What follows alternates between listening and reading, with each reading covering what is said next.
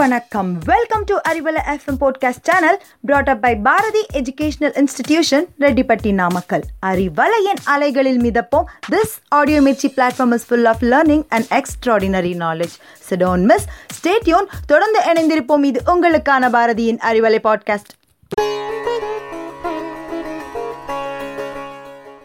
good morning and welcome to easy English session of Arivalai podcast In today's session, let's see a short review about the philosophical novel The Guide.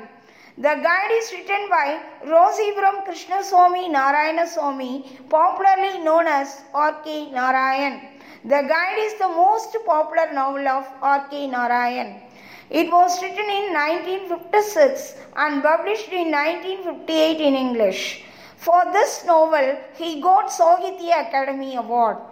அன்பு நேயர்களே இன்னைக்கு செஷனில் the multilinguist cum the legendary writer in English Thiru R K Narayan அவர்களால் எழுதப்பட்ட the guide என்ற நாவலை பற்றிய ஒரு சிறு அனாலிசிஸ் இந்த நாவலில் சுற்றுலா வழிகாட்டி ரயில்வே ராஜுவின் அட்வென்ச்சர்ஸை சுவராசியமாகவும் நகைச்சுவையாகவும் ப்ரெசென்ட் பண்ணியிருக்காரு author The novel is presented in 11 chapters of unequal length.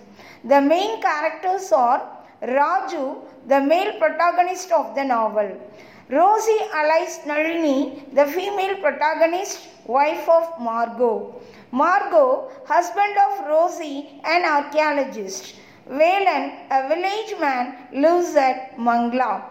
Raju is the central figure in the novel, The Guide.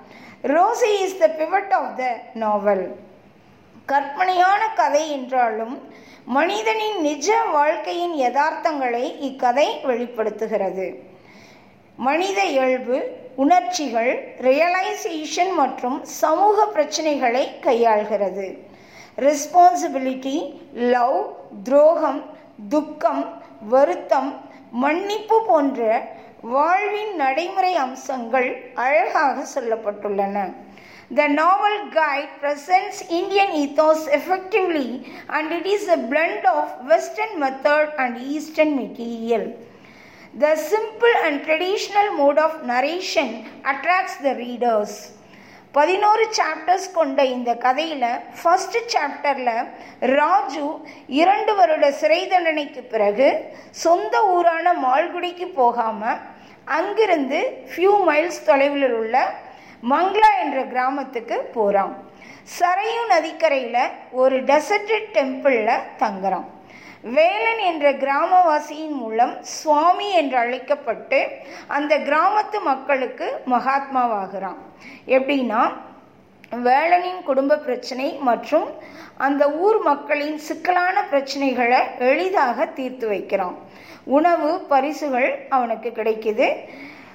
அந்த கோவிலையும் பூஜைகள் நடக்குது. Raju perfectly played the saint performance செயின்டா Raju செய்கிற விஷயங்கள் மிகுந்த நகைச்சுவையோடு சொல்லப்பட்டிருக்கு.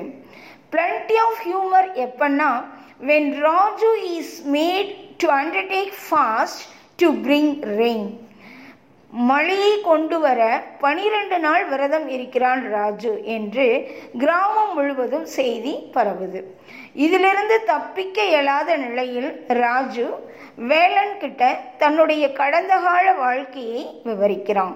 இந்த சமயத்தில் கதையை ப்ரெசண்ட்ல இருந்து பாஸ்டுக்கு கொண்டு போறாரு ஆத்தர் ராஜு வேலன் கிட்ட புக் செல்லராகவும் டூரிஸ்ட் கைடாகவும் லவ்வராகவும் மேனேஜராகவும் கைதியாகவும் தன்னுடைய வாழ்க்கையை விவரிப்பது மனித வாழ்க்கையின் யதார்த்தங்களை படம் பிடிச்சு காட்டுது. பிஸ்னஸ் டெவலப்மெண்ட் மார்கோ ஆர்கியாலஜிஸ்டுக்கு ஓவிய ஆராய்ச்சிக்கு உதவுவது ராஜுவின் ரெஸ்பான்சிபிலிட்டியை நன்கு வெளிப்படுத்துகிறது. மார்கோவின் மனைவியை செடியூஸ் பண்ணுவது துரோகச் செயலாக சுட்டிக்காட்டப்படுகிறது.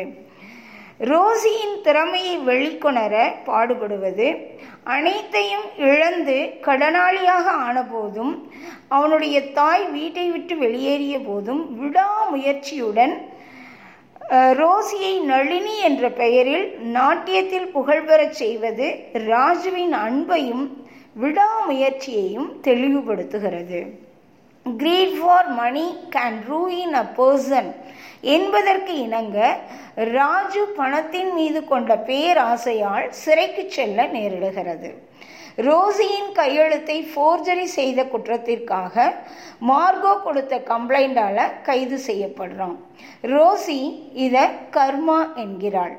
இருந்தாலும் ராஜுவுக்காக தன்னுடைய நகை வைரங்களை விற்று போராடுறான். ஆனாலும் ராஜுக்கு இரண்டு ஆண்டு சிறை தண்டனை கிடைக்குது. ராஜு ரோசி உறவு இத்துடன் முறிந்து போகுது. ரோசி மெட்ராஸுக்கு சென்று செட்டில் ஆனதா?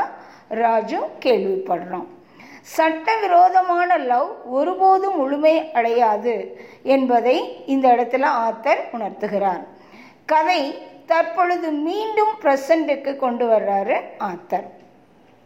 வேலன் ராஜுவின் கதையை கவனமாக கேட்டாலும் ராஜுவை செயிண்டாவே பார்ப்பதா சொல்கிறான் மேலும் இந்த ரகசியத்தை நான் யாருக்கிட்டேயும் சொல்ல மாட்டேன் அப்படின்னு சொல்றான். வேறு வழியே இல்லை. ராஜு துறவி வேடத்தை உண்மையாக்குகிறான். ராஜு விரதம் இருப்பது எல்லா திசைகளுக்கும் பரவுகிறது. ஏராளமான மக்கள் கூட்டம் கூட்டமாக சுவாமியை பார்க்க வர்றாங்க. மருத்துவர்கள் ராஜை பரிசோதித்துவிட்டு இறக்கும் தருவாயில் இருப்பதாகவும் உண்ணா நோன்பை ராஜு கைவிட வேண்டும் என்று வலியுறுத்துகின்றனர். ஆனாலும் ராஜு வேலன் உதவியுடன் ஆற்று நீருக்குள் நின்று கொண்டு தொலைதூர குன்றுகளில் மழை பெய்வது உணர்வதாகவும் தனது பாதங்களில் மழைநீர் வழிந்தோடுவதை உணர்வதாகவும் கூறிக்கொண்டே நீரில் மூழ்குகிறான். இத்துடன் இக்கதை முடிகிறது.